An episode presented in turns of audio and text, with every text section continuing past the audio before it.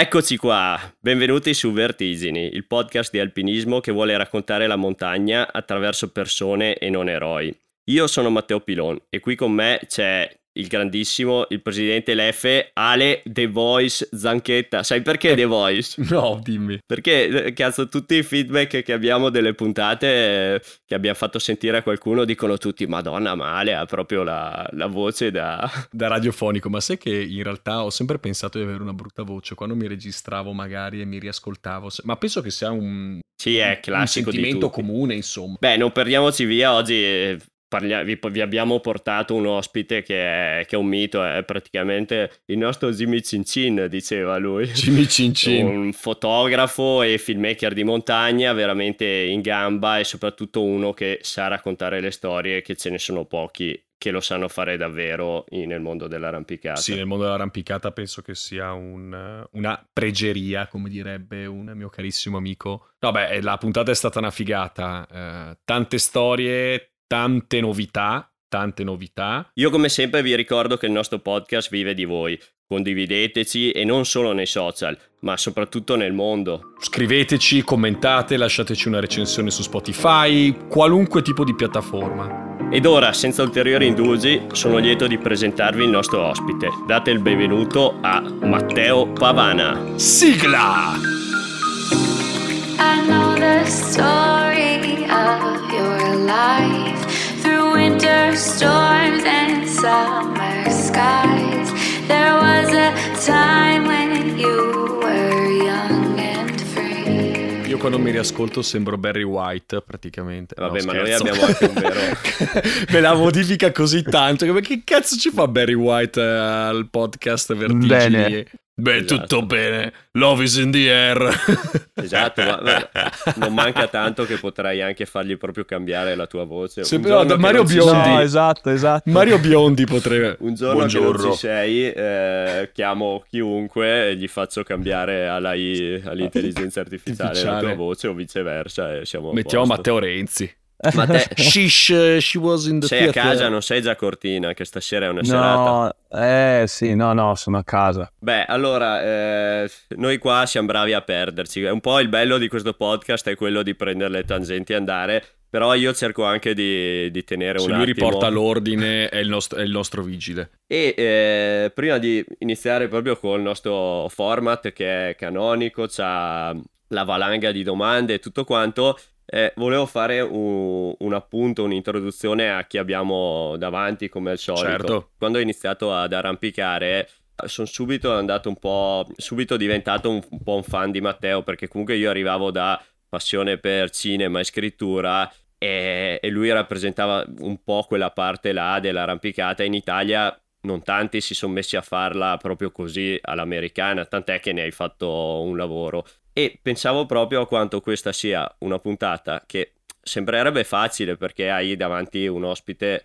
abbastanza perfetto per questo tipo di podcast. Tu nel tuo lavoro tocchi tutti quegli ambiti che poi noi vogliamo raccontare, dall'arrampicata allo sci alpinismo, e poi anche perché comunque hai un, un, punto di vista forte essendo uno storyteller e basta vederlo, andare sul sito, blog, video, foto, certo. comunque quello è quello che sei. Che lo strumento sia la macchina fotografica, che sia la parola, comunque una cosa si fa, si racconta storie. E quindi mi piaceva, visto che sta conversazione andrà, andrà e chissà in che direzione, mettere un primo paletto per mettere tutto in prospettiva e farti una domanda breve ma che forse è anche grossa e secondo te cos'è una storia e perché abbiamo bisogno di storie nella nostra vita, perché ne abbiamo bisogno ne, nel mondo dell'arrampicata? Ti metto subito in difficoltà.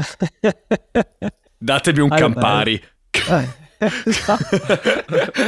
Dovevamo fare la conversazione per mezz'ora e, e trovarmi pronto con l'aperitivo in mano. Allora, che cos'è una storia? E, ehm, una storia di per sé la vedo come una vita e una vita è una storia, quindi è, è un cerchio che si apre, si chiude e ehm, è una cosa che inizia poi tende sempre a ritornare verso se stessa in un modo o nell'altro e, e evolvendosi su diversi piani cioè spostandosi su diversi piani si evolve, no? Per me una, una storia può essere di due tipi, è, è, una cosa che si vive ed è una cosa che si racconta. Non so, per me è, da fotografo, da, da, filmer, poi mi verrebbe da dire da scrittore, ma nel senso che mi piace scrivere, non che mi sento uno scrittore, però mi piace scrivere e, e vedo che le, le storie cioè, andrebbero prima vissute prima di essere raccontate. Quello che cerco sempre di fare io è di, di vivere le storie che devo andare a raccontare, perché nel mio lavoro mi viene chiesto soprattutto di andare a raccontare delle storie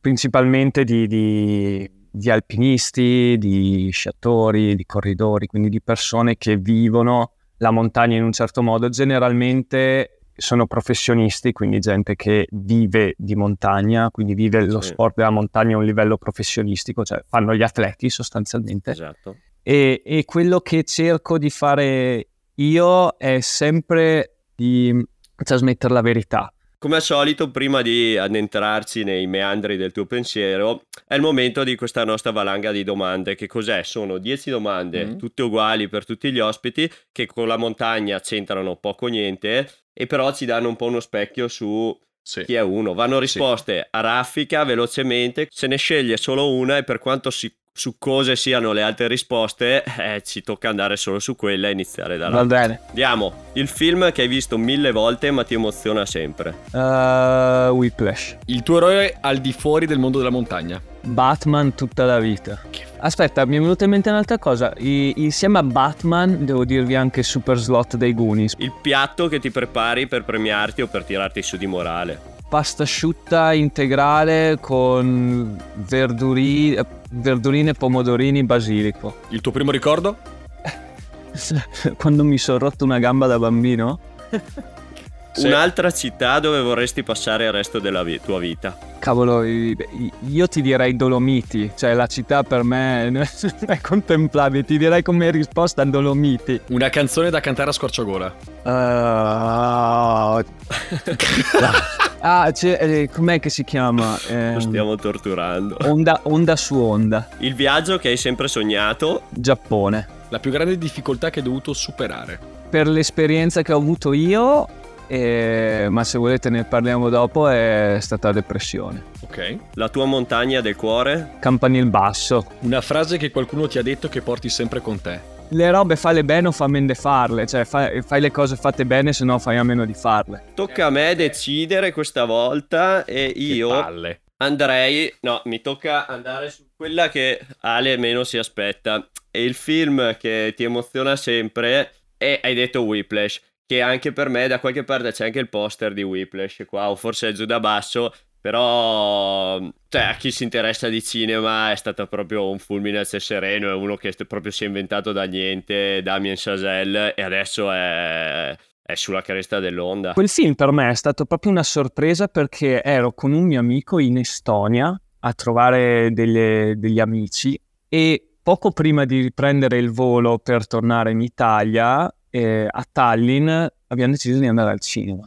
E, e l'abbiamo visto in lingua originale, che vabbè, eh, neanche a dirlo vale molto di più che vederlo, cioè il doppiato non, non sono mai riuscito proprio a vederlo. Ed è, ed è stato un fulmine a ciel sereno proprio eh, l'esperienza in sé, cioè non aspettarsi niente, eh, sedersi in sala e subito il montaggio, vabbè, vabbè, tant'è che aveva vinto il premio Oscar come miglior montaggio per quell'anno, mi aveva proprio lasciato a bocca aperta e mi ci ritrovavo tanto nella storia di, eh, di una persona giovane che voleva raggiungere l'eccellenza. Eh, il tema fondamentale di quel film è quanto sei disposto a sacrificare, a subire esatto. per raggiungere l'eccellenza e se vale la pena, per un maestro vale la pena abusare così tanto gli allievi per far nascere il nuovo chi era là, non mi ricordo qual era il jazzista su cui facevano riferimento principalmente. Buddy però Rich. comunque, ecco, eh, la, la domanda è quella, ha senso che i maestri abusino per poter far emergere un vero talento o siamo in una nuova società in cui forse siamo un po' più ne, Beh, nel walk, diciamo, nel... Beh, è super attuale come tema anche Olimpiadi, vedi quello, le ginnaste. Lo scandalo, lo, il mezzo scandalo che era uscito con le ginnaste italiane, del, dei maltrattamenti. Arrampicata, adesso nel momento stanno parlando di Red, di sindrome eh, non mi Premi di ricordo l'acronimo, comunque è il, è il tema del momento e in effetti questi scheletri che vanno su, che sono spinti a dover essere leggeri per l'arrampicata e poi ti ritrovi che magari fra vent'anni eh, hanno problemi a rimanere incinta, eh, hanno problemi ossei e così. Certo. E se devo rispondere alla domanda se ne vale la pena spingersi così tanto per raggiungere l'eccellenza, una volta magari ti avrei detto di sì, adesso ti direi, ti direi di no, ma ne- nel senso che in termini molto pratici credo che siamo in un periodo storico per cui ci siano altre priorità.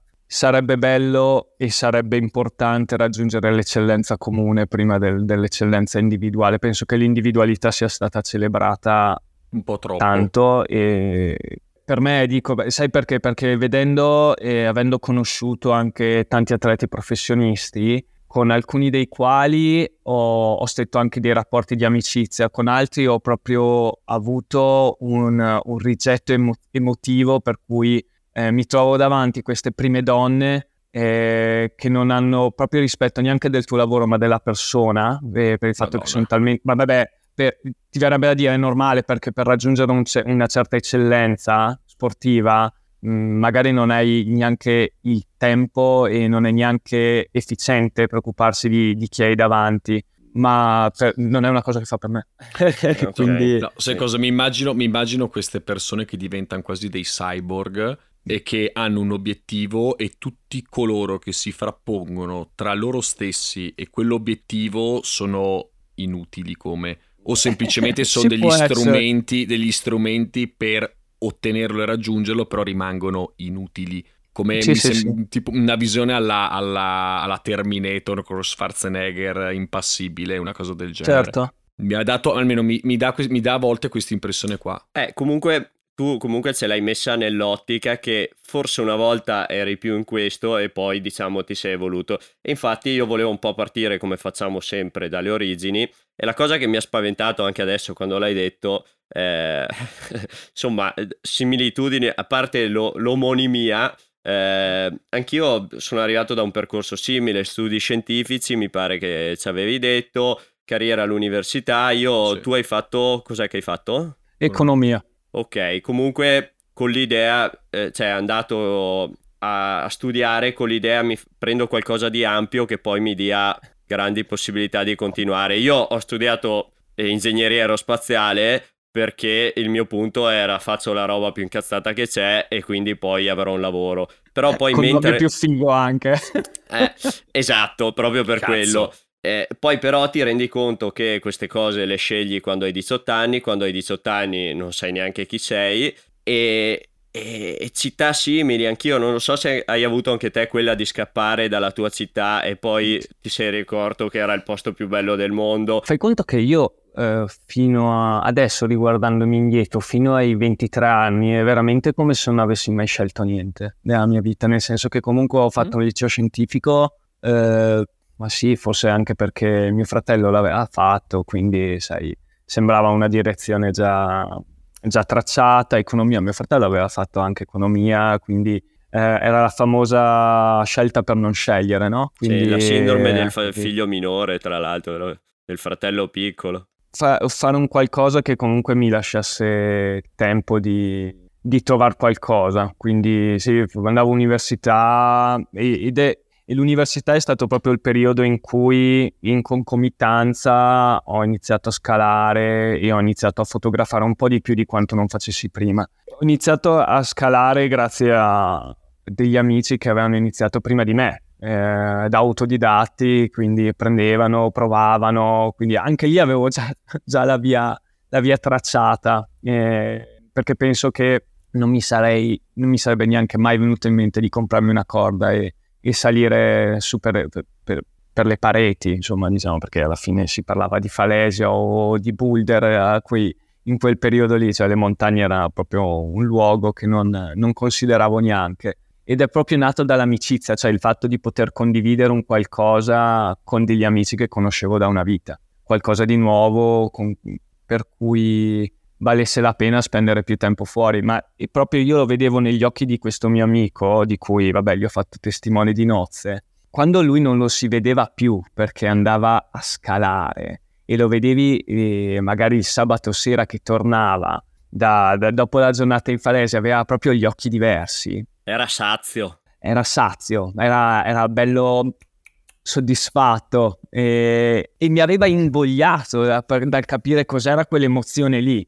E da quella volta lì eh, que- quella paura e, quelle- quell'incomprensione emotiva si è trasformata in qualcosa che dovevo andare ad approfondire. Ed è stato spontaneo scalare sempre di più. Tant'è che dopo all'università io saltavo lezione perché volevo andare a scalare e la macchina fotografica me la portavo dietro perché un po' avevo l'abitudine di eh, scattare solamente per avere dei ricordi, perché mi piaceva avere dei ricordi visivi. E, um, e dopo ho detto, vabbè, proviamo a, fare, a, a, a immortalare qualche ricordo da più in alto. E quello è stato, penso, un periodo bellissimo, sai, proprio libero, selva- selvatico, non selvaggio, perché mm, veniva nelle pareti vicino a casa, non era immerso in Canada in Alaska, in cui andavo a scalare, fotografavo, tornavo a casa ed è, e andava bene così. Ed è il periodo in cui ho anche conosciuto eh, il Gabriele Moroni, il Silvio Refo, che vabbè, ai tempi erano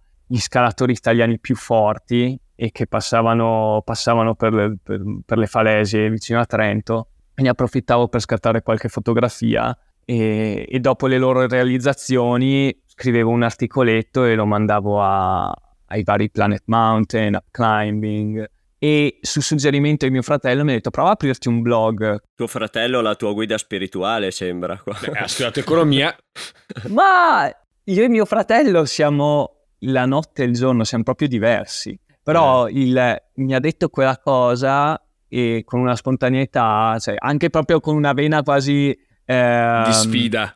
Imprenditoriale, okay. economica. Da lì a dire lo faccio di lavoro, il fotografo di montagna, ne, passata di acqua sotto, sotto i ponti. I ponti. Eh. Ma piccola parentesi, quanto hai studiato fotografia e quanto invece l'hai imparata praticandola? Ah, eh, ti direi che studiata la, la, la sto studiando ancora adesso. Ok. la sto studiando, anzi la sto studiando più adesso che non all'inizio. Ma perché anche il mio approccio con la fotografia, soprattutto negli ultimi due o tre anni, sta cambiando molto. Ok. Tant'è che la, tant'è che la fotografia sportiva di montagna, di arrampicata, per me adesso posso dire con una certa serenità che sono un lavoro. Ok. Tutto il resto di fotografia che sono i miei progetti, i miei desideri e, e anche i miei ricordi sono la parte che sto studiando di più e che proprio escono dai confini, dai confini per cui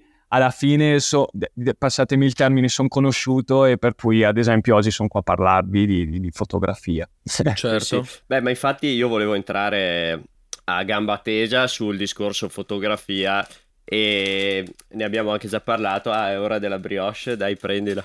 Vai pure. Io fra, fra, un po' mi sa che è quasi ora anche del vino per me, nonostante sia mattina. Vuoi una brioche o la treccia? Eh, quello scegli te. No, dicevo entrare a gamba tesa sul discorso fotografia. Io mi diletto, eh, non ho una macchina fotografica seria, però comunque anche con, con tutta la storia del dry tooling, cioè quando chiudo un tiro e così e vado col fotografo e tutto, dobbiamo un attimo fare eh, la foto per l'articolo che esce così. E ci giochiamo un po', a me è sempre piaciuta, poi il discorso cinema che dicevo, eh, ho studiato quasi prima fotografia che, che iniziare a scalare. Però nella fotografia di montagna c'è una dualità che mi interesserebbe veramente tanto il tuo punto di vista, perché da un lato hai questa falsità intrinseca della fotografia in montagna, perché quando vai a fare le foto di un tiro lo devi ricostruire in montagna, non puoi, cioè quando vai su una parete difficilmente se la parete non è comoda puoi, puoi essere quello che è più forte dell'alpinista che la sta scalando che va avanti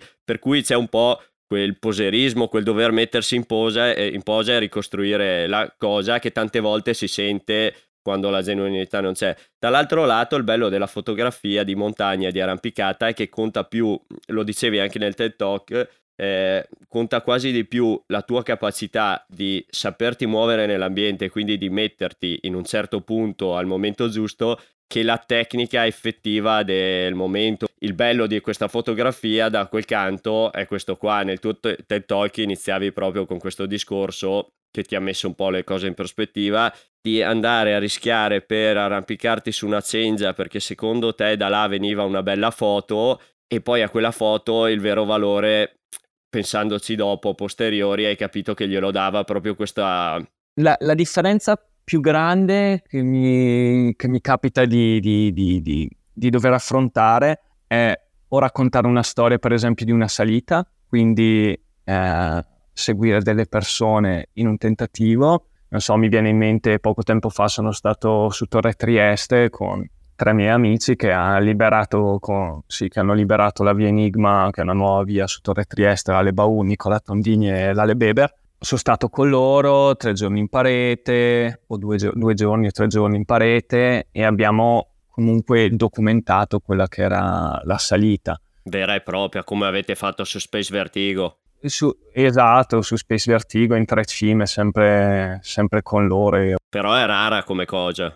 È rara nel senso che ehm, è rara. E qua apriamo veramente un capitolo gigantesco che è quello di cui hanno bisogno oggi le aziende, perché alla fine eh, le aziende dell'outdoor sono quelle che eh, un po' comandano no? il, il, mondo della montagna. Quello che vediamo da consumatori dell'immagine eh, dipende un po' da loro anche sulle riviste banalmente tanti contenuti vengono promossi dalle aziende e quindi li muovono loro. E, ehm, dall'altra, parte, dall'altra parte appunto sono invece le, le, le, le com- commissioni lavorative per cui io ti do da scattare una collezione, scegliti il posto, e, ehm, quindi scegli la location o scegliamo insieme la location che più si adatta un po' al meteo, un po' a dove si trovano gli atleti e via dicendo il, il, metodo di lavoro che mi piace di più è sempre riuscire, ma questo eh, sono riuscito a farlo solamente dopo tanti anni di lavoro, ma perché prima o poi anche con le aziende ci si conosce, anche perché non è un mondo così grande. E, ehm, e riesci a, ad apprezzare tanto, secondo me, eh, almeno il, del lavoro di un fotografo, in questo caso ovviamente io parlo per me, i valori che cerchi di mettere all'interno del tuo lavoro, al di là della tecnica, al di là della, della, della performance anche artistica, fotografica. Io quello che cerco di fare è sempre riuscire a trovare un valore comune a cui aggrapparmi, cioè estendere il, il mio lavoro a un'utilità che, che sia comune. E, ehm, l'ho fatto con i progetti video negli ultimi anni, non so se avete avuto modo di vederli, non so, il progetto sulla storia di, di Wafamer, quindi ripercorrere la storia di, di questa ragazza egiziana sì. che comunque è andata via di casa, ha avuto dei problemi di famiglia, ha avuto tante cose. O l'ultimo progetto con uh, Fabian Bull, cioè parlare dell'utilizzo dei social media all'interno del, del, mondo dell'alpinismo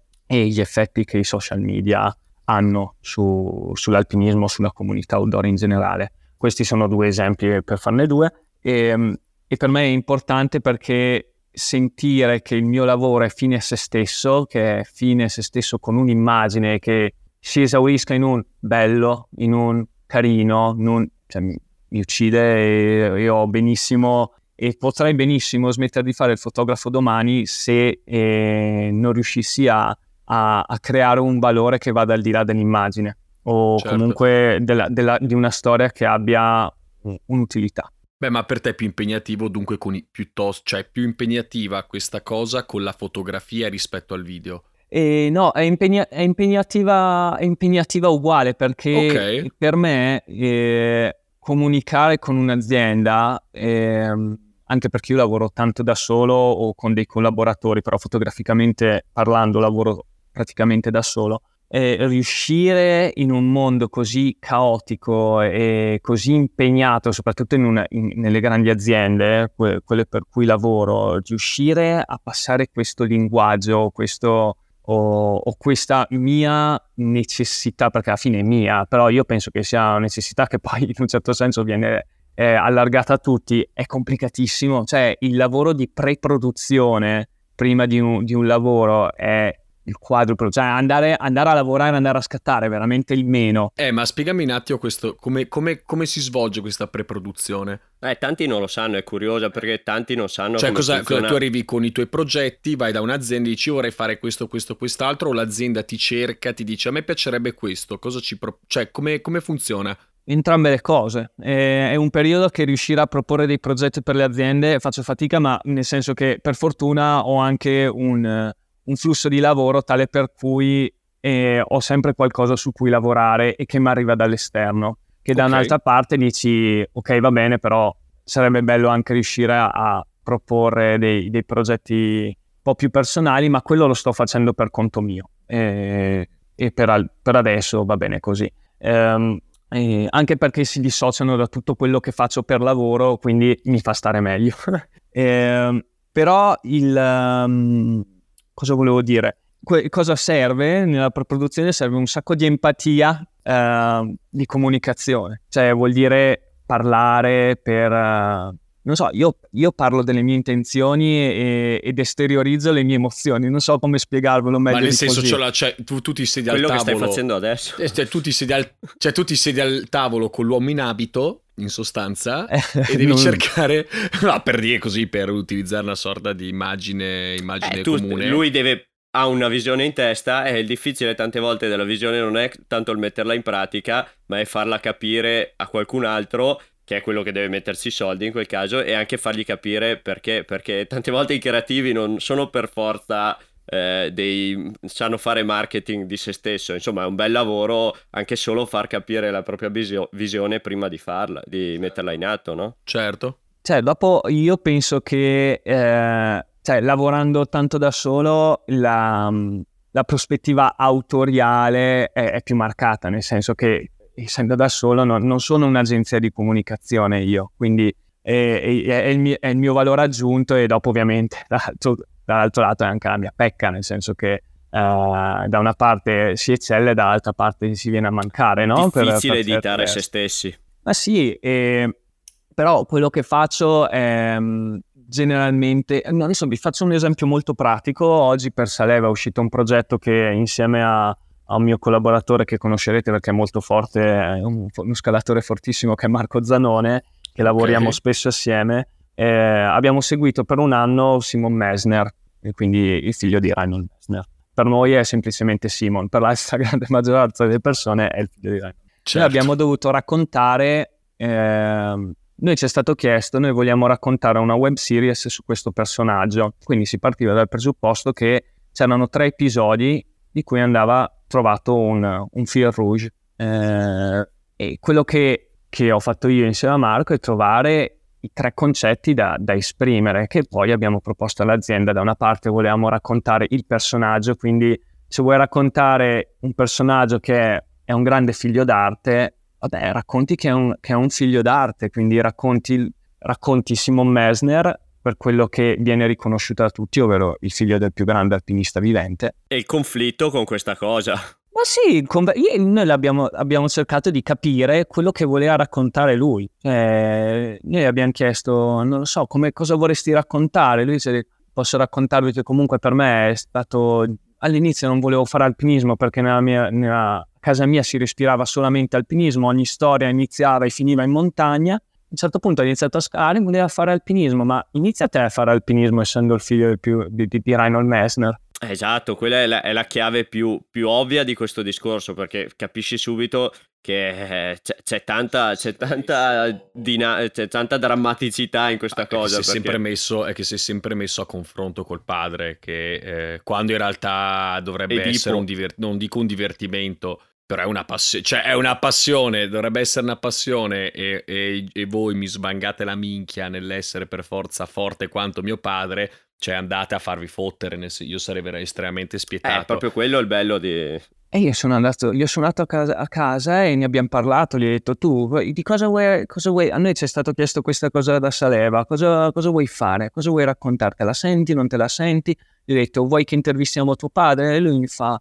No, preferirei di no, perché i rapporti con suo papà sono quello che sono. E, e, e comunque, non, cioè, se tu racconti un, un, personaggio del genere e nello stesso racconto metti anche suo papà, vai a, a, a proprio a, a, fare quello che non vorresti, cioè togliere, a oscurarlo. Quindi, eh, cioè, dietro, dietro, tutti questi progetti c'è, c'è, tanta, c'è, tanto pensiero che poi alla fine non passa perché eh, perché se devo, cioè, non, eh, non, passa, cioè è anche difficile riuscire a spiegare a un'azienda tutti questi meccanismi. E dopo, vabbè, c'era una, il, un secondo episodio, lui ci teneva a parlare della, della, dell'ambiente e anche l'azienda ci teneva a, a, ad avere un rimando alla tematica ambientale ed è giusto che sia stato fatto, secondo me, nei limiti perché non puoi prendere degli atleti, perché poi ci sono vari contributi di altri atleti, amici di Simon e fargli risolvere la crisi ambientale, però era giusto che ognuno magari dicesse il suo pensiero a riguardo. C'è chi diceva, secondo me,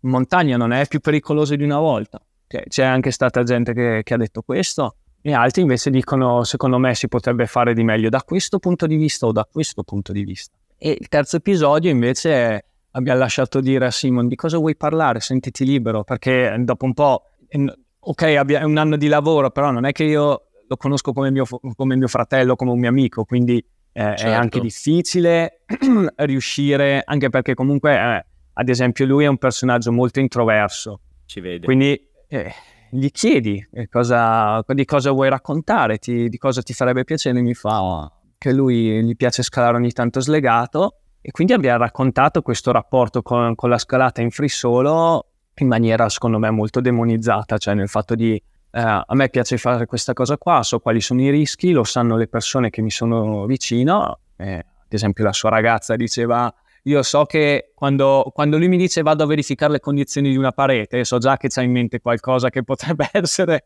leggermente pericoloso, ma io gli avevo già detto che il giorno che muore io lo ammazzo. è tutto anche abbastanza surreale, no? E quindi ti rianimo e ti finisco. No, mi piacerebbe sentire cos'è da dire perché io sto lavorando a un progettino simile e, e ce l'ho sempre avuta qua che lo stigma che c'ha il free solo, per esempio, che io comparandolo con lo sci ripido non ci trovo nessuna differenza, però lo sci ripido è sdoganato e ci porta i clienti, no? Invece il free solo io non è che vado a fare robe che mi ingaggiano, però comunque le mie viette classiche, però quando ti fai le vie in free solo ti dicono tutti sei un pazzo, sei un coglione, che cazzo stai facendo? In realtà non... No, no, non riescono a togliere questo stigma di una cosa che tante volte è più sicura. Nel senso, se io scalo quarti, sui quarti in cordata e devo andare veloce, mi prendo tanti ma tanti più rischi di quando sto scalando una via in frisolo. In frisolo sono là e mi muovo eh, come, come, devo. Quando stai andando sui quarti, solo perché c'è una corda, anche se non, non hai messo dentro niente, corri su come se, fo- se avessi le ali. Per cui eh, è bello che siete andati a puntare su quello, perché secondo me il frisolo ha uno stigma cioè da un lato è la rappresentazione del mondo dello sport da quando è arrivato il film di Onold e così quindi da un lato è tutto quello che sanno chi non ne sa niente. Dall'altro, eh, cazzo, stigmatizzato, io mi sono sentito insulti più di una volta, cioè, che cazzo fai? Sì, per esempio, tipo, uh, sempre parlando di, di Free Solo, io son, mi sono avvicinato all'arrampicata grazie a The Downwall. Al Downwall. Film, The Downwall, al film quello, quello su Tommy Caldwell e Erickson, nel senso a me mi ha fatto impazzire quel film ogni volta che ne parlo con gli amici. Guarda, ma com'è che ho cominciato ad arrampicare? Perché ho cominciato tardi, ho cominciato un anno e mezzo fa e gli ho detto, eh, grazie a, grazie a questo film. Ah, quello del tipo che arrampica slegato, quello che è sul, lì al Capitan, no, non è quello. E secondo me The, The Dawn è 10.000 volte meglio come. È fatto meglio come film. Secondo me è un film clamoroso. Ma eh, io l'ho, l'ho, preferito, ma io l'ho, l'ho anche visto seduto vicino a Tommy Cadwell. Eh, ho letto. no, eh. che pezzo di un no, davvero. Eh, che bastardo, è... lui è il mio eroe. Sì, lui è il mio eroe. Ma... Cioè, come cazzo questo fa un 9A senza un dito? Cioè, ma che cazzo vuol dire? e dove? e dove lo fa? Cioè, senza un dito. No, che beh, forte, quel film là, per chi se ne intende un po' di cinema, è chiaro che non ha avuto ovviamente dietro National Geographic e tutta la campagna dell'Oscar che esatto. serve per vincere un Oscar, però io, per esempio, che tutti i film, prima io faccio sempre la notte degli Oscar sveglio e mi guardo tutto prima della cosa e poi mi guardo chi li vince. E quell'anno, come ogni anno, i documentari li avevo, avuti, li avevo visti tutti. Ok. Piratati perché è difficile trovare tutti, torrent e via così, però io li avevo già visti tutti. Allora, da un punto di vista delle immagini, cioè là ha vinto la storia più che il film, perché il film poteva essere fatto molto meglio, potevano seguire vari filoni, è che cosa aveva? Un personaggio stratosferico e delle immagini eccezionali. Invece, parlavamo prima di storytelling, The Dawn Wall è storytelling puro, nel senso che ha proprio una storia e sono andati a svilupparla bene e non è una serie di scene belle una dietro l'altra come Free Solo senza proprio una linea conduttrice. The Wall. Dawn Wall ha, ha un, un arco narrativo che si apre e si chiude. Per me, questo è il mio punto di vista. È anche molto più ampio, cioè bisogna dire che anche l'arco narrativo è molto più ampio. Io poi, cioè io ho preferito The Downwall, al di là di averlo visto a, a fianco a Tommy Cadwell, per poi una, una- è stata una coincidenza, ma perché io quel- quell'anno avevo fatto una mostra per il Trento Film Festival, lo presentavano in anteprima e mi avevano regalato dei biglietti e mi hanno detto scegliti qualcosa, ho detto vabbè io vado a vedermi The Downwall molto volentieri e nel momento in cui sono lì come un bambino da solo, perché a me piace anche andare molto al cinema da solo, mi siedo tutto esaltato, no? l'idea di non sapevo neanche cosa aspettarmi, a un certo punto mi si siede sto qua accanto, lo guardo e detto no vabbè, Ecco, ca- Cioè, ma scusa, ma eravate che da soli? guardare... No, no, no, c'era in una sala, eh, c'erano Ah. anche altra gente. E questo Eh, si è seduto che- tranquillo, fammi spazio con i eh, lui aveva il popcorn che si posto vicino, lui aveva il posto, il posto vicino al mio con, con una persona, non mi ricordo se era la sua compagna o non mi ricordo chi, no, mi sa che era da solo, vabbè. E, e vi assicuro che l'emozione di vedere una storia, cioè soprattutto quando parla della, eh, vabbè, del trauma del divorzio e anche quella del rapimento in Kirghizistan, se non sbaglio, tu hai detto, cavolo, ma sta qua è una storia vera, io ce l'ho a fianco. Cioè, la cosa che ti viene da fare è dire, è vero, oh, ma è vero, ma è successo così. No, ma, da- no, ma anche perché la sua storia sembra una storia da supereroe. Sembra Cioè, scritta Sì, più che altro. Sembra scritta, Sì, questo sembra, che- sembra, cioè, sembra scritta, è diventare migliore dopo essersi tagliato il questo che... dito. No, ma lui che comincia ad arrampicare a fare competizioni per puro caso. Eh, lui che fa competizioni per puro caso. Vince la competizione nazionale a 14 anni, che era un perfetto. a cazzo in mezzo a, tutti i più cazzo, forti. a- in mezzo a tutti i più forti era uno sconosciuto. Si fi- trova la fidanzata, viene rapito in Kirghizistan. Per salvarsi fa quello che fa. Eh, va, si taglia, diventa uno dei più forti. Gli tagliano un dito, no, tu non puoi più scalare. Si taglia il dito tagliando la, tagliando la legna, no, tu non puoi più scalare. Guarda, io, io mi diletto in scrivere sceneggiature, sto facendo un, un progetto simile adesso e ti dico che inventarsi una cosa del genere No, dici, è- mi prendi per il assurda, culo. cioè, è Ah, prendi per il proprio- culo. eh, Se tu prendi i metodi classici dell'archetipo di come fare l'incidente scatenante così, eh, ti viene fuori una storia così, è proprio un film scritto. No, ma, cui- ma poi ripeto, quando tu la racconti a una persona normale dici, vabbè, ma tu mi prendi per il culo. Io la prima volta che l'ho visto ho detto, vabbè, ma non è possibile, cioè, cioè, è, è tipo tratto da una storia vera, magari, che ne so, quando dopo le- quelle storie vengono condite a Invece è un dismisura. invece è un cazzo di documentario, cioè, incredibile. Mi ricordo le emozioni come se fosse ieri e, e tant'è che me- tornando a casa mi ero fatto un video a me stesso in cui mi raccontavo questa emozione lì. E, Per e- e quando mi sono girato alla fine del film, io l'ho avuto il coraggio di guardarlo perché ce l'avevo a fianco e volevo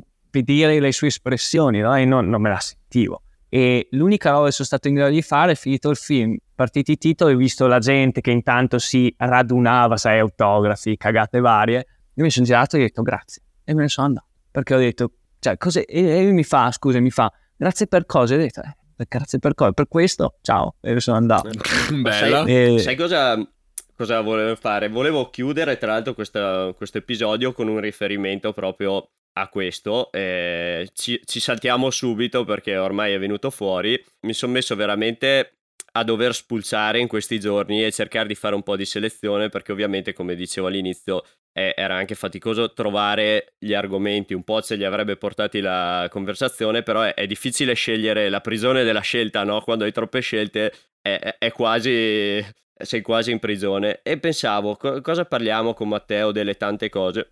E proprio in quest'ottica qua mi è venuto in mente ma parliamo di Space Vertigo delle tre cime. Sai perché ho detto parliamo di quello perché innanzitutto è un'immagine veramente strana rispetto a quello che facciamo noi nelle Alpi cioè questo, questo discorso che facevamo prima questo immaginario del stare in parete portalegge team assent, di solito non sono i lavori che, che ti trovi a fare, che, che vengono fatti qua nelle Alpi. E quindi volevo partire, beh, prima di analizzarlo, proprio di chiederti di raccontarci questa esperienza, cosa ti ha lasciato e cos'è, proprio in questo caso, fare le foto di effettivamente l'impresa, là c'è stata, però è documentata sul momento, è, è meno ricreata rispetto al solito, è proprio viverla con loro e quindi poterlo raccontare. Quell'esperienza lì tre giorni ritagliati, eh, vabbè che è la vita di tutti noi, ritagliarsi, fare il puzzle tra i giorni per... Eh, tant'è che eh, i primi, il primo giorno, i primi due giorni è stato con loro anche Giovanni Danieli, che è un altro fotografo, e, e con Giovanni ci siamo, ci siamo, proprio dati il touch and go su, sulle statiche praticamente. Quell'esperienza è bella perché comunque è una via eh, impegnativa in cui sicuramente ci vuole un buon occhio e sicuramente Claudio, Nicola e Alessandro sono, tutti, de, de, de, cioè, sono tutti bravi a riconoscere delle, delle belle linee. Ma, contestual- ma, contestualizziamo un attimo. No, nel senso, eh, do- so che sulle tre cime di Lavaredo questa via, sui tetti mm-hmm, della sì, esatto. Sì. sì. quindi non so se quella la cima grande, cima piccola. No, cima nord e la ovest. La cima okay. ovest. Ok, della cima ovest non lo so, un piccolo contesto, cosa dovete fare, che, tiro, che tiri sono, è, un, è trad, quindi devi autosicurare. Cioè devi, no, il bello di quella via è che hanno provato a farla tutta a chiodi. Ok. Sì, sì, è tutta stile, chiamiamolo così, eh, classico, nel senso eh, chiodi, clessidre, friend, basta. Avete volato? Bah, lo, loro, io dalle statiche me ne stavo ben appeso, tranquillo.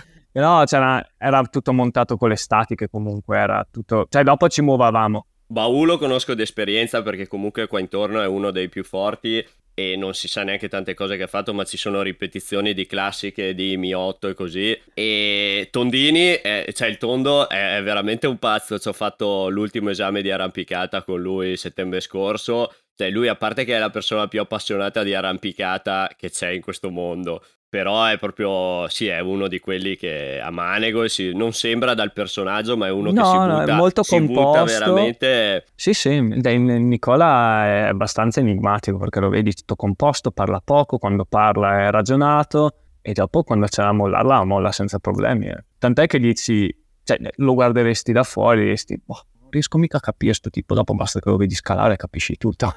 Ok. pa- parla okay. da solo. ok, ok tre cime, un bel gruppo di pazzi, dovete fare questa via chiodata. Sì, sì, loro. Io, io devo documentare. Sì, quindi... tu, devi documentare, tu devi documentare questa via chiodata. Quindi quattro giorni in parete. Sì, erano due no... mi sa che ho fatto due notti in, in Portledge, che era una cosa che, che, che mi ispira. Cioè, alla fine l'ho... sono andato volentieri perché non avevo mai dormito in parete, mi, ah. mi piaceva come esperienza. Eh, perché qua e c'è l'idea... secondo me, piaceva l'idea di fare tutte quelle foto alla Dome Wall delle, esatto. della tenda a Porta Ledge, no? Guarda, mi spiace deluderti, ma proprio era per... No, no, volevo star lì, fotografare quello che c'era e dopo è ovvio che stando in Portland la mattina qualcosa veniva fuori, ma... Eh, dopo no, quanto ti sei abituato? A cosa? Al vuoto? Eh. Eh, quando ho messo i piedi per terra. no, perché no, sai lì, cosa... Sempre lì su quella a... parete è allucinante, cioè sì. proprio... Io, io, non sono un grande fan di quel nome perché mi ricorda troppo la, la, la, l'attrazione a Gardaland, lo Space Vertigo di Gardaland. Porca miseria. Non, però il, il, vuoto veramente tu, ti, ti, dà la testa. Quello non mi era mai successo di... proprio ti inghiotte, ecco, quello sì. E, e, la mattina, quando tu ti alzi alle, alle 4, che sei ancora lì addormentato, di iniziare ad attaccarti ed è tutto buio, vedi giù, vabbè, un buco nero sì, con, con sta frontale ti muovi, tu dici, boh, speriamo solo di essere attaccati giusti. Sì, e, che corde, e, che le corde siano attaccate bene, però insomma con tre guide così ero abbastanza leggero di, di, animo, però insomma quando comunque ti tiri su, sei sempre lì, cioè, se fai giù un buco trovano ben, trovan ben niente. no, anche perché sempre qua, pensando, a, pensando a, a The Downwall eh, c'era Jorgensen che lui è da bulderista, prima volta in parete che non sapeva n- nulla, non aveva mai dormito in parete, eccetera, eccetera, e si trova proiettato in questo vuoto. Fa Jerry. Sì, fa Jerry, Jerry of the Day. Fa il Jerry of the Day.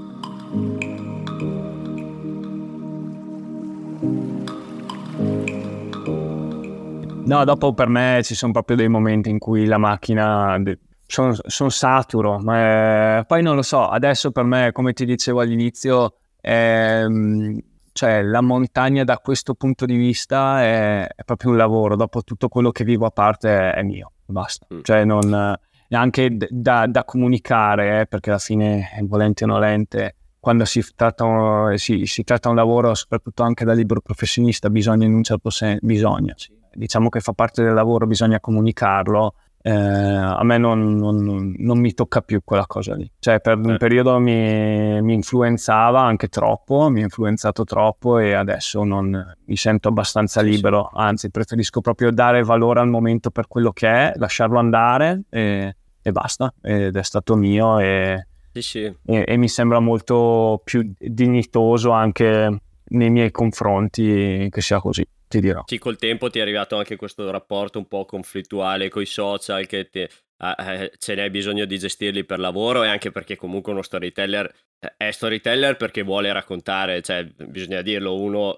lo fa perché la spinta che ha è che gli piace raccontare però poi eh, c'hai anche quel lato in cui dici, buono, adesso mi stacco per un periodo. Eh. Certo, sì, sì. Eh, sono il... son tanto belli quanto pericolosi i social. Qua se vuoi facciamo una puntata a parte. sì, ma infatti io a un certo punto, e che tra l'altro abbiamo sfiorato l'argomento più di una volta e volevo anche entrarci, e per introdurlo ci pensavo l'altro giorno, eh, ho letto che, che, stava iniziando Linea Calda, si chiama il blog, questa sì, rubrica, sì, parlare un po' di nome provvisorio. Sì, nome Comunque provvisorio. Prima, prima l'abbiamo sfiorato questo discorso comunque di di un'industria che è sotto totalmente il controllo delle aziende, quali so- sono i pro e i contro non lo so, però a me è saltato fuori un, un post che ho letto, io mi preparo tanto. Bravo, grazie, mi fa molto piacere.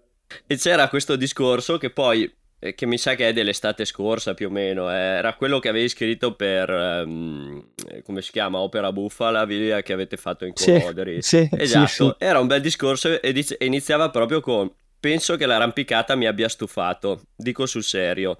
Mi ha stancato la ricerca del grado, il superamento del limite, i battibecchi per chi chioda, spitta, scava, sparla. Non mi interessa nulla che abbia a che fare con la competizione, la vittoria, il più figo. Io non so cosa sia per voi la scalata, io so che per me è un qualcosa che non è mai fine a se stessa. In passato lo è stato, e come se lo è stato. E poi finisci co- così che mi è piaciuta veramente tanto perché spiega, spiega proprio questa cosa, la scalata per me è una cosa buffa. Buffo sono io che mi muovo su uno specchio ruvido di appigli nel quale non posso fare a meno di riflettermi. Buffa è l'arrampicata perché è uno sport ingrato. Buffo è il sentimento oscillante tra il volerla lasciare andare e volerci provare ancora un'ultima volta. E secondo me è proprio alla radice di questo discorso da cui poi nasce anche questo essere stufi di com'è questo mondo dettato da, dicevamo, sponsor, gradi e così.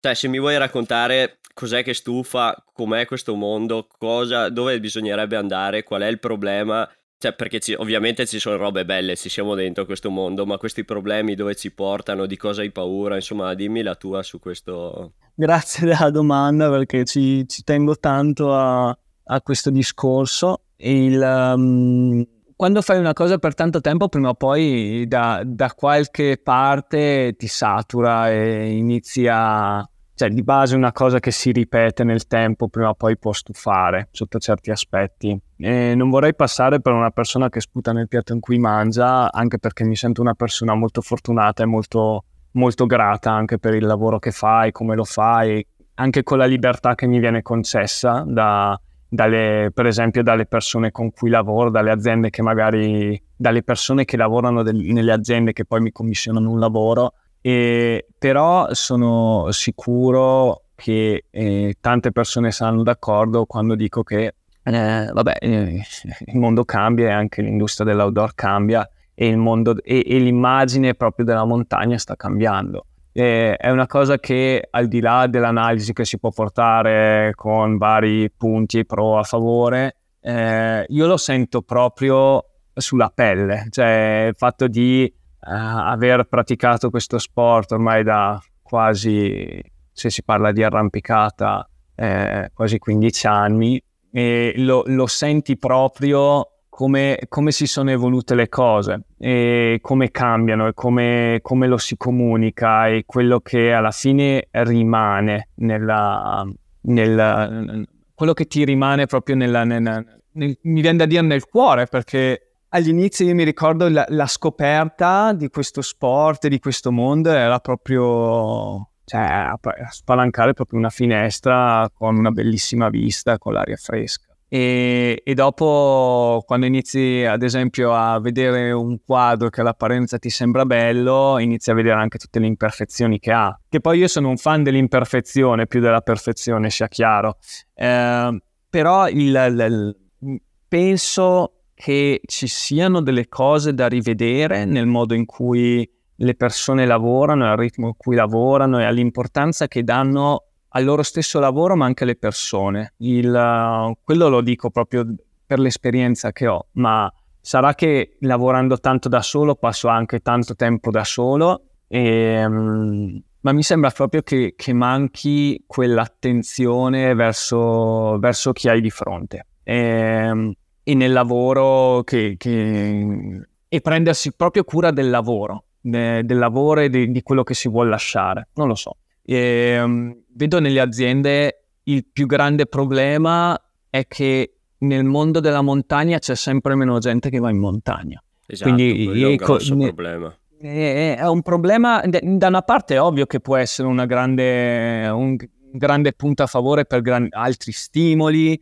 però eh, a un certo punto guardando la, guardando la, la, la, la problematica, chiamiamola così, o comunque guardando il, il, il settore da un po' più lontano, vedi che eh, secondo me il fatto di conoscere proprio una legge naturale della montagna e, e una, chiamiamole così, quelle, conoscere quelle leggi non scritte, quelle regole non scritte, eh, eh, penso che sia fondamentale. Eh, comunicare, non so, eh, non sapere che differenza c'è tra una scalata, che mi è successo, eh, che mi venga commissionato un lavoro e, non, e, la persona che me lo commissiona in un'azienda di montagna non sa la differenza che c'è tra scalare una, una multipitch e, e, una via in falesia, eh, diventa molto me- meccanico e faticoso e, e cioè, beh, diventa un lavoro di consulenza quasi il mio alle volte perché devi spiegare come se tu dovessi spiegare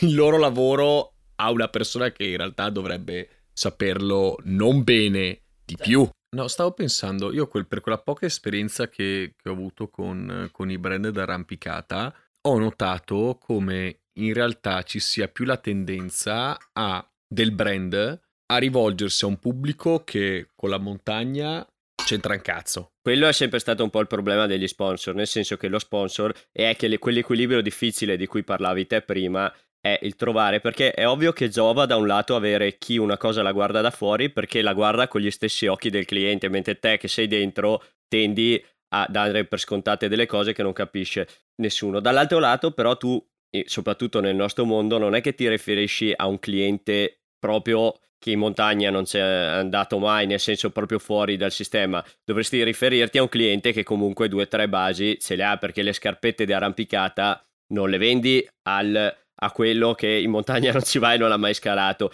Per cui è in questo equilibrio che c'è un po' questo problema. E in effetti, col boom dell'outdoor che c'è stato ultimamente, così si vede tanto che quello che tra l'altro ci piaceva tanto perché era ancora un po' un mondo piccolo fatto di storie, è diventato un mondo di numeri perché tutte le ditte, anche quelle più grosse, quelle con cui collaboro io, te, le scarpe e così, iniziano a, a, a vedere raddoppiati i fatturati, a dover pensare più ai numeri e così, e quindi a mettere in queste posizioni anche persone che arrivano più da sono usciti, hanno fatto economia, son, ogni tanto sono andati a farsi una passeggiata in montagna, però come dici te, non avendo neanche mai fatto l'esperienza facile di andare a farsi portare a fare una via di terzo grado, non sanno la differenza tra un multipitch e un tiro in falesia, come dicevi te, e questa nella comunicazione traspare. Come influisce in maniera tangibile questa, come dire, questa mancanza da parte degli Quali sono le dirigenti? ripercussioni, te dici, sul prodotto alla fine? Sì, alla fine, cioè, secondo te, quanto effettivamente, quali sono le,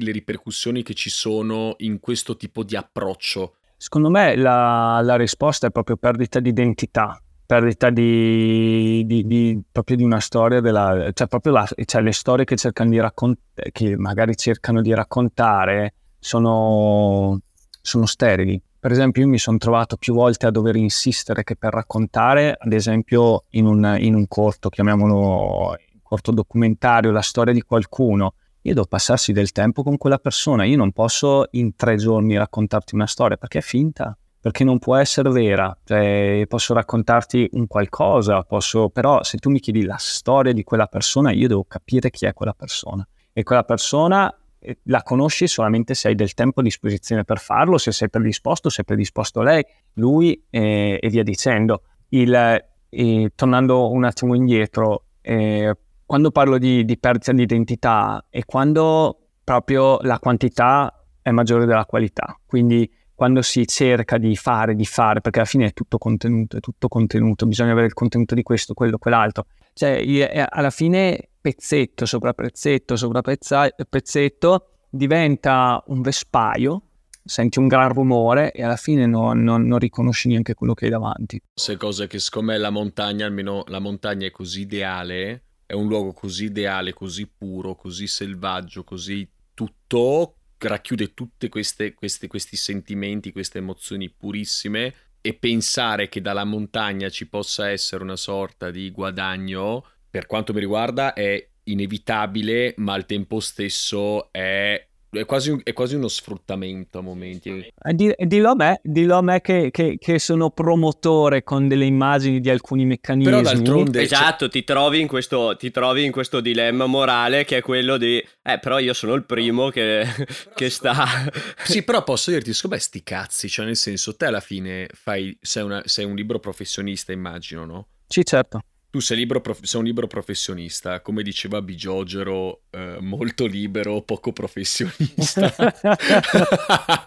Comunque, tu sei un libero professionista, eh, ti sei creato, tra virgolette, questa um, nomea, io guardavo anche gli scatti, ma banalmente quello, quello, che hai fatto, quello che hai, con il quale sei entrato un po' in questo mondo della fotografia, quel, quello scatto assurdo di quell'alpinista con i due base jumper che si lanciano, Sul che secondo me è una roba delirante. Però tu secondo me sei arrivato a un livello tale che il lavoro lo fai come cazzo vuoi tu. E secondo me te il tuo lavoro potresti essere quasi una vera e propria influenza qua in Italia per fare questo tipo di lavoro nel modo in cui tu vuoi farlo. Perché... Quindi sentiti ancora questa responsabilità maggiore sulle spalle. se, se, non la sentivi abbastanza te la sta mettendo no, però, è, ve- però è, vero secondo me perché alla fine te hai, hai le capacità hai, hai, hai, l'invettiva hai la bravura hai la nomea dietro sei inserito ormai sei inserito e tu davvero potresti essere il, punt- il Jimmy Chin anche se a me sinceramente No, a me, a, anche se a me fare i paragoni mi sta sul cazzo perché... Lo stai facendo non... imbarazzare. No, vabbè, però, però... No, ma perché mi viene da ridere perché quando con l'Ale Beber una volta eravamo a scalare con lui e il Matteo Faletti che per una salita, non so, erano stati inseriti nella la lista del Piove d'Ore e eravamo a scalare. E, no, e, e, gli facevo ma no che fortunato che sono oggi a scalare qua con due nominati al Piove d'Ore loro eh, va a cagare, va là, Jimmy Cin. E gli ho detto sì, Jimmy Cin, Jimmy Cin Cin, va là. Jimmy Cin Cin. Ah, per chi non lo sapesse, il Pile d'Oro è un premio, è tipo l'Oscar dell'alpinismo. dell'alpinismo sì. È l'Oscar dell'alpinismo. Ma se abbiamo ancora un po' di tempo, volevo toccare e magari chiudere il cerchio. Abbiamo parlato di. Abbiamo iniziato con storie e storytelling. Abbiamo pass...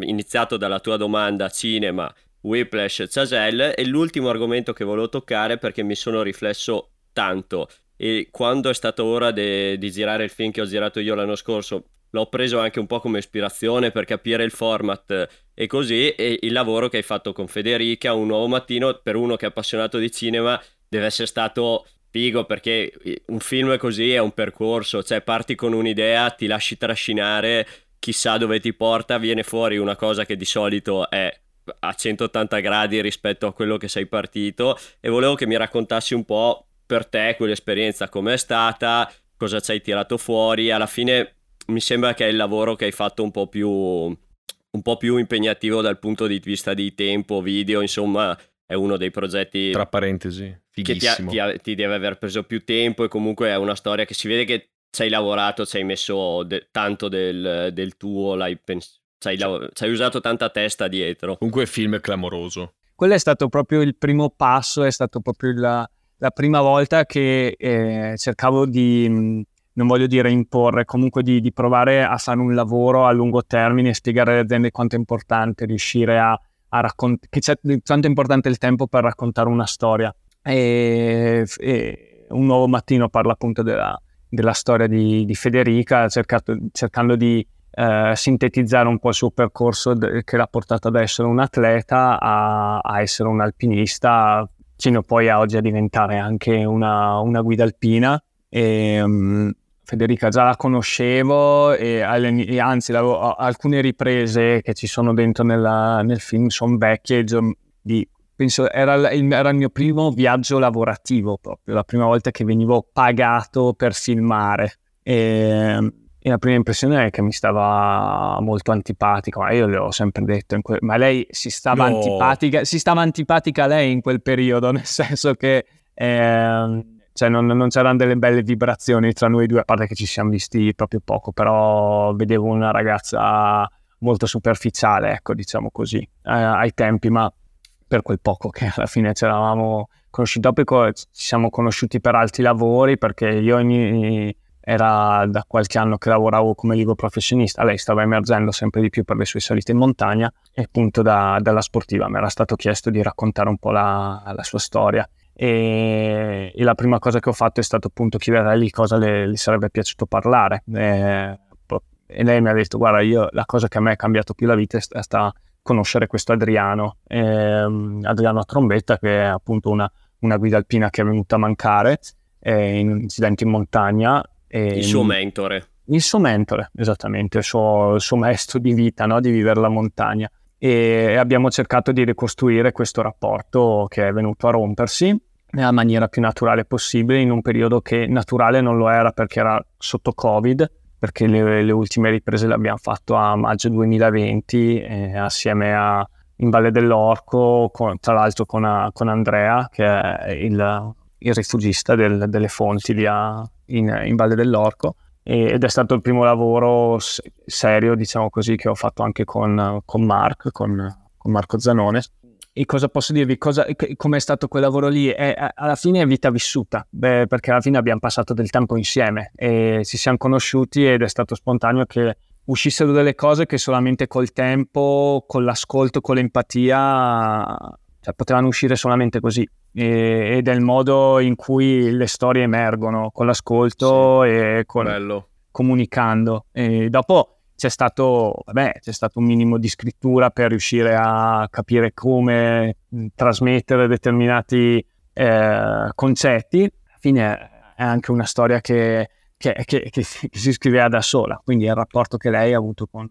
con il suo mentore. E... No, io l'ho trovato estremamente naturale. Sì, è così, cioè, è spontaneo. L'ho, l'ho trovato un film estre- quasi, quasi cioè, molto commovente da quanto è spontaneo. No, poi comunque c'è da dire che è quel discorso che dicevo prima quando ti comparavo un po' agli americani, che loro questo lavoro lo fanno bene, vedi Sender Films, eh, Louder Than 13 come si chiamano comunque yeah, Louder Than 11 Than 11 eh, quelli che lavorano nel re-rock e così è un po' mettere le loro conoscenze da americani di cinema e nel senso usare gli archi. Quel film è un film che si vede che è lavorato, che ha una struttura, che ha un certo arco narrativo, che ha tutti quei passaggi che servono e che comunque in edit è stato fatto un lavoro che non è un lavoro di seguire il ritmo della musica e bam bam bam, ma non so se hai usato il paper edit, cioè se hai editato questo è a dover di cronaca, però sotto Covid io ho perso mio papà e quindi non avevo proprio, cioè quello è stato il mio, alla fine in parte è stato il mio,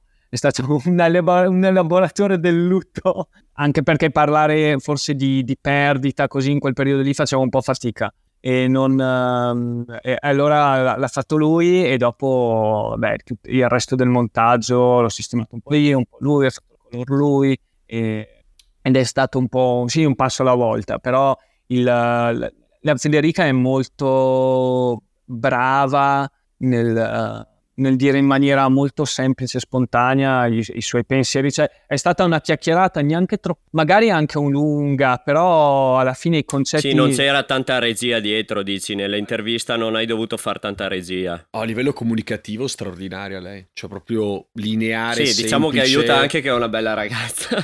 no, secondo me lei è, è molto, eh, o almeno con me è sempre stata molto disponibile quindi ci siamo sempre trovati bene da quel punto di vista eh, sempre stata molto disponibile, è una persona che è una delle veramente poche atlete, persone, diciamo, dal punto di vista lavorativo, una delle poche persone che veramente eh, ci ha dato attenzione e fiducia come altri non sono riusciti a fare. Beh, da una parte c'è anche l'intenzione di costruirsi un'immagine studiata e, e coerente, però ci ha sempre dato molto spazio e molta... cioè non si è neanche mai preoccupata di dirci no, io voglio questa cosa, non voglio questa. Si è sempre molto affidata. No, volevo chiudere, proprio chiudere, chiudere adesso perché stiamo anche sforando col discorso che tra l'altro non sappiamo se tena- tenere, vediamo, sei il pilota di questo format che volevamo chiudere, chiedere a tutti a fine puntata per vedere tutti cosa ci tirano fuori,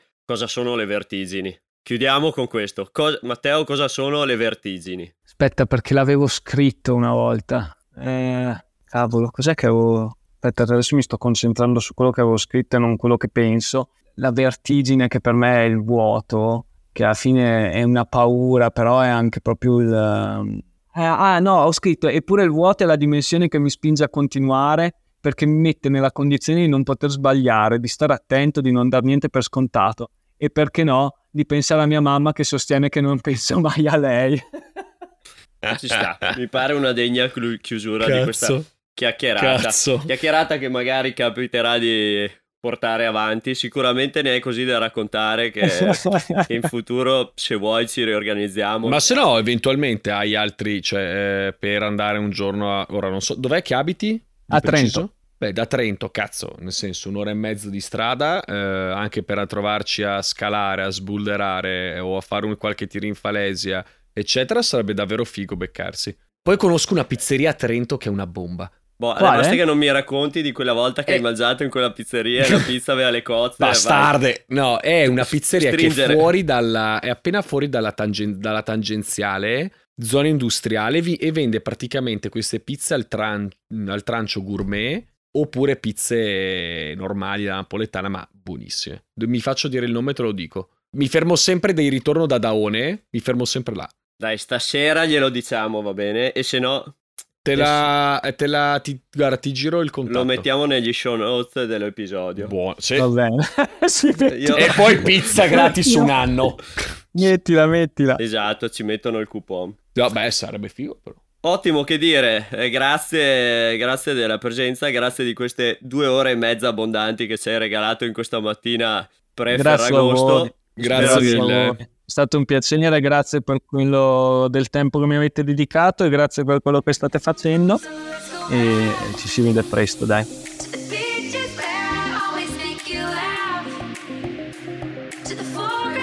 Ed ora la nostra parte preferita del podcast se non avete tempo da perdere, fermatevi qua, perché è arrivato il momento del degheio. Eh, ho comprato la, la gallina, la là che dovrebbe essere proprio da degheio nei nostri 20 minuti. Eh, mi è arrivata, è un semplicissimo timer di Amazon, però eh, non, non fa chicchirichicchi. Sì, no, non fa neanche il timer. Come quindi no? ah è che presa su Amazon 8 euro, eh, rimandargliela indietro è più lo scazzo che altro e quindi rimane là. No. Vedi, fa un po' che, che, che, ma poi non suona e quindi alla fine... Esatto, suona solo. Non è un. Se, eh, suona solo se lo imponi. Non è vero gallo. Peccato. Buon, com'è andata a te allora? Ma allora, sto weekend è figo. Sono stato in Val di Mello. Tra l'altro, col, ehm, con delle amiche eh, e tra l'altro una è una scalatrice molto forte e lavora per Rock Experience. Ah, ok. Il, il brand, abbiamo, ho conosciuto il Pedeferri, leggenda vera, leggenda, madonna che, che fenomeno che è Pedeferri. Sì, sì, sì, è no, Pedeferri ha... è, è, il mito della Vandemello, lui sì è uno di quelli che ha dedicato la sua vita ad un posto così, Ma poi così anche... fisso ma poi è anche assurdo quando ci parli e, e, ti racconta dei posti in cui è andato per chiodare, per liberare, per pulire. È stato, penso, in Bosnia, è stato in qualunque pa- in Africa, è stato in praticamente tutti i continenti. Eh no, è vero, è uno che ha girato tanto e gira ancora tanto. Gira con, tantissimo. Con tantissimo. gente anche molto più giovane di lui, perché lui sì. è, no, è, un, tra... è, un, non giovane. Eh sì, ma tant'è che noi, dai, come 9CP avevamo il, il progetto con il Malawi e l'idea era quella di portare delle scarpette di arrampicata giù ovviamente quando è cominciato, è nato il progetto, nessuno aveva idea di eh, come si sarebbe evoluto il progetto 9C+. Scorsa settimana mi guarda e fa, ah, figa, perché non, vai, perché non vai in Malawi? Non andate in Malawi a vedere se ci sono blocchi e pareti? Fai due ricerche e vedi che è tipo la nuova mecca africana dell'arrampicata Così vi potete organizzare per sarebbe fare un figo viaggio, andare scendere. anche a vedere qualcosa di Eh, sarebbe figo scendere, dare una mano e andare magari a pulire e, e imparare da uno dei più, dei più grandi di, probabilmente di, di sempre. Beh, lui è anche un pioniere de- del boulder, nel senso che sì. faceva boulder quando il boulder non era proprio la moda di tutti, No. anzi lo facevano Anzi, penso l'abbia tantissimi in Italia. Sì, penso l'abbia portato lui in Italia, insomma, il bull. Non riesco a capire dalle nostre curve della voce, mi sembra che la tua è Sia giusta, bassa o è giusta. bella giusta, la mia forse sto parlando poco, forse non sono abituato, più do- dopo questo agosto di caldo non sono più abituato a fare lo speaker radiofonico. Sì, no, mica, che Comunque caldo. questo è il, è il degheio della puntata di, di Pavana, bisogna che... Beh, cazzo. Cazzo che puntata. Sì, Mito, bello. eh. Mito, lui è veramente un grande. Sai, un, un- un po' un visionario, secondo me, da questo punto di vista. In Italia soprattutto, nel senso... Eh, che- diciamo che si è messo a fare quello che faceva, che nessuno faceva in una maniera un po' così qualitativa, da Sì. storyteller, diciamo. Sì, da storyteller, quelle, quelle storie che ti appassionano. Alla fine penso che bene o male eh, un po' tutte le nostre passioni siano state guidate principalmente o dai genitori o da una storia che ti ha colpito particolarmente o da, sì, anzi da una storia che ti ha Eh, esatto, il colpito potere della storia è veramente forte, però le storie bisogna saperle raccontare il- eh, da come ne parlavamo anche con lui, e Esatto. comunque dalla mia esperienza di sempre è che nel mondo dell'outdoor italiano eh, si conta sulle dita di una mano quelli che sanno raccontare la storia rispetto a quelli che sanno fare hanno una macchina fotografica con un obiettivo della Madonna, sanno fare eh, eh, delle riprese, possono farle insomma bellissime, però se dietro non c'è una storia, d'accordo. 30 secondi dopo ti annoi, invece una storia che ti cattura come, come Sono i d'accordo. film che ha messo insieme lui con un certo tipo di, di scrittura, eh, quelli ti rimangono dentro e li guardi anche più volte volentieri. Sì, sì, anche perché guarda, stavo pensando a un po' di video che a volte vedo su- sui social o, o su YouTube principalmente, anche perché YouTube oggettivamente è la mia fonte principale di video dell'arrampicata. I video, o meglio, i cortometraggi che mi hanno colpito davvero, davvero, davvero sono pochissimi e mh, per lo più sono tutti, anzi, esclusi quelli di Matteo, nel senso che Un nuovo mattino è un cortometraggio bellissimo Eh, e lo ne abbiamo consigliamo. parlato nella puntata. E, abbe- e lo consigliamo e lo riconsigliamo se non avete ascoltato la puntata con Matteo e magari vi Quello capita su, di ascoltare su questa. Federica Mingol. Es- esattamente. Bello. Io sai che quando un paio d'anni fa ho dovuto girare, quando ho girato il mio di cortometraggio su quella via, Guardatelo così, che è molto figo. eh, vero, guardatelo. Eh, uno dei primi elementi in cui ho detto aspetta, mi guardo due o tre video del e me li studio anche bene due o tre video nel settore Sì. italiano per gu- guardare anche tempistiche, quanto lungo farlo, Sì. un po' come, come dividerlo in scene così e mi ricordo che mi ero preso sia quello là un nuovo mattino sulla Federica Mingolla sia Rise che è quello su Tribe di Jacopo Mhm. Larcher che Mhm. non è suo non so, non, non so neanche di chi è e me li ero proprio eh, battuti proprio la, la sceneggiatura quindi parola per parola me li ero studiati un po' in capitoli per capire se volevo fare una cosa simile dove volevo cambiare e diciamo che come tipo di narrativa avevo preso spunto da quello e in effetti ha funzionato perché sono contento insomma di quello Sì. che è venuto. Bello? Beh, sì, il video è molto bello. Il video è veramente figo. Cioè, me lo guarderei tranquillamente la sera con una birretta prima di andare a dormire. Eh sì.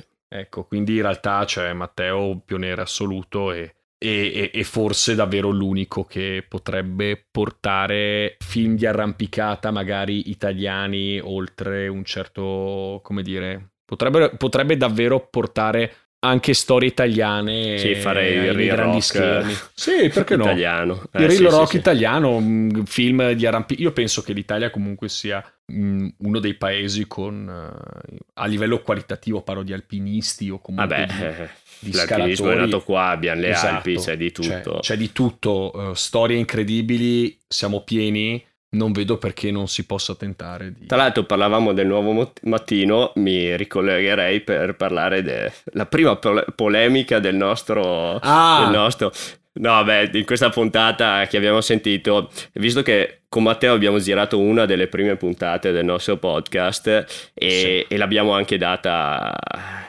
da sentire a parecchia gente, tra cui lui, e alcuni hanno sollevato questa polemica Parliamo sì. di censura? No, semplicemente hanno detto che c'è un commento mio in particolare che nel contesto suonava un po' misogeno, ma non voleva essere. Parlando di Federica, è stato detto cosa facciamo? Lo, lo, togliamo proprio, lo eliminiamo in edit. Io invece ho pensato, ho detto cosa facciamo? È un pretesto, visto che questo è anche uno dei primi episodi, per, eh, per parlare di cosa, dice, di cosa vuole fa- parlare questo podcast, insomma anche per invece che tagliarlo e non parlarne più, editarsi e farsi censura, invece è più bello met- metti, ammettere una colpa se c'è, non credo. E... Ma semplicemente è stato detto che la Federica è una bella ragazza. Ehm. Sì, però nel, eh, quello, quello è l'obiezione che hanno tirato fuori è che sembrava che venisse fuori come eh, il successo che ha è perché è una bella ragazza, invece il senso della cosa, anche se poi nell'edit forse si sfugge un po', era che, sai, nei film non è un segreto che metti una bella attrice o un bell'attore e sono quelli che fanno girare il cinema. I brand dell'outdoor eh, non gli par vero che hai una che oltre che essere fortissima e quindi un atleta di punta italiano, ti buca anche lo sì, schermo. in ogni ambito. C'hai una che, cioè, loro, quelli che sono nel marketing dell'outdoor, figurati. E è un discorso sì. che mi piaceva proprio portarlo alla luce, visto che insomma il nostro podcast è, è fatto così, cioè è bello, è fatto, è lungo apposta per argomentare, non nascondersi. Potevo, potevo, semplicemente cancellarlo. E, e cioè, boh. Secondo me c'è, la, c'è da una parte la, la prestazione sportiva e oggettivamente l'arrampicata ritengo, e penso che sia un pensiero condiviso da molti, penso sia l'unico sport in cui uo- donne e uomini davvero si equivalgono e in cui ci sono anche degli exploit femminili che sono Sì, sì, la differenza è veramente la, minima. La differenza è ridicola e rispetto... comunque secondo me non è una differenza come può esserci in altri sport che eh, è bene tenere separati anche le competizioni perché effettivamente fisicamente c'è, eh, c'è uno spazio. Nell'arrampicata la differenza è quasi più sociale, esatto. nel senso che eh, è ovvio che se arrivi da un bacino di 100 milioni di uomini che arrampicano e 10 milioni di donne che arrampicano, insomma se sei una su 10 è chiaro che... Eh, emergerai meno come eh, è più difficile diventare un calciatore professionista esatto. che un esatto. pilota di Formula 1 professionista non so se mi spiego però cioè, sì nel senso che, che, c'è un bacino nel, la base statistica è enorme esatto cioè nell'arrampicata che tentano questo sport sicuramente la percentuale è maschile a livelli stratosferici e, e in proporzioni sicuramente maggiori rispetto a alle donne e lo sanno tutti. Sì, e quello probabilmente dobbiamo... è l'unica radice sì. di questa differenza di questa... che comunque è minimo, sì, davvero, c'è mezzo grado, ci... sì, perché un io... grado, to. Eh, sì, un grado, perché ripeto, se ci... penso che se ci fossero tante donne quante uomini ad arrampicare probabilmente ad arrampicare livello, forte ad arrampicare forte penso che il livello sarebbe il medesimo anzi c'era un'intervista fighissima che avevano fatto a Sean Rabotou e parlava di sua sorella Brooke ah, sì. e, e, Sean diceva mia sorella è una bestia, è più forte di me, in, è stata più forte di me per tanti anni e ancora oggi, pur non allenandosi, perché penso che Brooke faccia per lo più uh, gare. indoor, fa più gare. Sì, beh, è una gare. olimpica comunque. Esatto, quindi, e quelle poche volte, diceva Sean, che Brooke veniva a scalare fuori, era impressionante vedere che, che cosa chiudesse e quanto forte Ma fosse. Infatti, se dobbiamo dirla tutta, secondo me l'atleta più forte, eh, cioè l'arrampicatore più forte al mondo è una donna, è Iania, per quanto eh, puoi fare l'argomento Ondra, però Iania secondo me, ma lo vedi Devastante. come scala un'altra, Devastante. è proprio su un altro pianeta come nel movimento. Poi ovvio, eh, se ci si confronta su la cosa durissima, la via durissima come può essere quella che eh, solo Ondra riesce a fare per il momento, eh, la però nella completezza dell'arrampicata, ma esatto. anche nel, nell'essere il GOAT. Sì, cioè, esatto, lei è, lei è incredibile, ma, beh, ma anche Adam Ondra se si mettesse cioè, oggettivamente il tempo che adesso molti scalatori eh, investono outdoor è esponenzialmente superiore rispetto a quello che investono indoor. Pensa, pensa a Ghisolfi, Ghisolfi quest'anno manco si è presentato agli italiani per andare ad arrampicare. Però devo dire che potrebbe anche passarci la vita su, sulle gare e basta, perché comunque per un periodo per Honda le gare erano la priorità, sì, ma una cosa come cioè, la carriera di Iania... Eh, valla a prendere, irraggiungibile. Sì. Poi vedi che lei veramente scala poco fuori, però quelle volte che va eh, fa gli 8C più a vista. Cosa Spacca aveva fatto? Tutto. 8C a vista e subito dopo un 8C più è proprio. Secondo tutto. me lei è, è, proprio l'arrampicatore più forte del mondo. E in questo caso di genere femminile. Il grado non è proprio. Eh, il grado massimo in roccia di fuori non è proprio l'unico indicatore no, su cui fare no, questo. No, perché in outdoor è più, è più un'impresa piuttosto che come dire il, il risultato sportivo. Silence è, è, stata un'impresa, ma per, tutto suo, per, tutta la sua complessità. Trovare Flattanger, ah, beh, Flattanger era già conosciuta, comunque eh, ad Amondra penso che abbia chiodato la maggior parte delle, delle, delle linee lì a, delle sì, non so se la maggior parte comunque davvero, se, li è, chioda- se li ha cercati i progetti i più duri li ha chiodati lui Project no, League, sì, uh, sì. Silence Silence di di effettivamente straordinario è che lui ha voluto provare a grattare veramente il fondo del limite e quindi vabbè 9C adesso parlano di un altro 9C di qua e di là. Che è ben chiaro DNA, sì esatto avevano provato qualcosa sgradato. È ben chiaro che Silas nonostante lui ci sia tenuto bello stretto e abbia detto 9C probabilmente in futuro ci verrà un più perché sì. lui ha detto boh dobbiamo alzare il grado alziamolo veramente sì, eh, sì, sì. non stiamo a fare le robe risicate, Beh, piuttosto parlava... esagero, però non me lo toglie Beh, nessuno. Si parlava anche di Excalibur di Ghisolfi, tra l'altro che Adamondra pensava fosse più un 9C che un 9B+, poi Ghiso ha detto se Silence è 9C, no, eh, Excalibur non potrà mai essere 9C, magari sarà un, un 9B+, e lui ha detto che è un 9B+, pienissimo, tuttavia eh, è, è, anche altrettanto probabile che tra dieci anni i posteri diranno uh, questo non è un 9B più ma è un 9C. Sì, C'era... eh, quelle cose là è il bello come, come la storia dell'umanità che eh, la, la, vedi solo lar... con le lenti Dicevano ai posteri l'ardua sentenza, Esatto. No? Ai postumi l'ardua sì, sentenza. ai postumi A proposito sentenza. di postumi, finiamo questo dei gay. Ah no, aspetta, dobbiamo, finire, dobbiamo chiudere il discorso Mingol. Ah beh, mi sembrava di averlo chiuso, ma se, no, era, era, per dire che era proprio una bella occasione per tirarlo fuori e far vedere eh, un pretesto per spiegare che questo podcast vuole essere analitico e non di mezze verità e non nas- sì. nascondersi dietro l'edit e le parole, ma parlarne, anzi è un discorso che avevamo parlato, probabilmente avremo anche Federica ospite questa stagione. Esatto, è un discorso che voglio lei. fare anche con lei perché chiaramente è così. E poi se c'è da scusarsi per un commento, l'unica a cui con cui mi devo scusare è lei, diciamo. Sì. Per cui, no, eh, a proposito di ai postumi l'ardua sentenza, eh. volevo, volevo, chiudere il degheio sentendo un po' delle, delle tue festone eh, che ah. hai girato un posto a agosto. Ah, no, beh, siamo stati al Frassassi Climbing Festival, bellissimo, tra l'altro, uh, be- veramente una manifestazione incredibile cioè, avevano invitato noi come 9C a fare la parte, tutta la parte, tutta la parte, come dire, un po' animazione insieme ai brocchi sui blocchi e alla fine ci siamo trovati a girare per tre giorni con, con Epic TV, una sorta di mini, mini documentario, o meglio, una sorta di cortometraggio circa come, è, come sarà l'evento, anzi, quali sono le attività che poi che chiunque potrebbe fare a Serra San Quirico dalla mountain bike alla, allo street boulder, eh, al canyoning, al, sì, sì. alla speleologia. Cazzo, ma sai che, che, stupido che sono? Che mi avevi detto vieni giù. Eh, sì. È che io non, non, era il periodo, non avevo skei e così. E non so per, quel, quale motivo, quando mi avevi detto vieni giù, io non so perché ero convinto che fra Sassi fosse più in giù, bisognasse prendere un aereo, mille scazzi. Invece quel weekend ero anche a casa quasi quasi veniva no, anche perché l'anno prossimo dai. campeggiare gratuito. Sì, appunto, andavamo giù tutti in macchina insieme. Tutti in macchina, anzi. Non so perché mi era, ero convinto che fosse, eh, invece che nelle Marche, che fosse tipo giù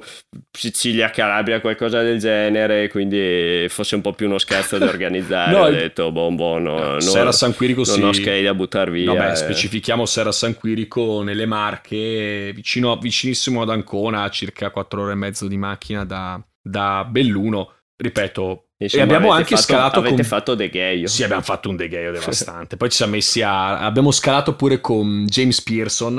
A un certo punto ero lì che prendevo... Dovevamo fare dei video con James e lo, prende- lo prendavamo di peso per fargli pulire una presa. Allora prendevamo James e questo si chiama Chi cazzo sono sti... Sti rimbecilliti che, fa- che sì. che girano sto video. Eravamo là che lo prendavamo in aria, gli facevamo pulire tutto qua, tutte le prese che voleva, eccetera, eccetera. È stato davvero divertente. Figata. E poi Tecno Tanaro, Che è il DJ che ha Il- spaccato. il DJ che ha spaccato gli impianti, è stato, è stato veramente... Abbiamo fatto chiusura, abbiamo fatto chiusura, tutti belli allegri. Bella e è festa. stato veramente un, un lavoro incredibile da parte di, di Enzo, che è l'organizzatore del, del Frassassi, praticamente l'anima del Frassassi. E una- un- ha un'energia allucinante, nonostante, gli- nonostante l'età, che oh, per carità del Signore non è anziano, però insomma, anche a 50 anni, mettersi lì, organizzare un evento. Ah, questa è la sveglia. Eh, questo è il segno del nostro De Gheio che finisce. Eh, finito sente. gheio, raga.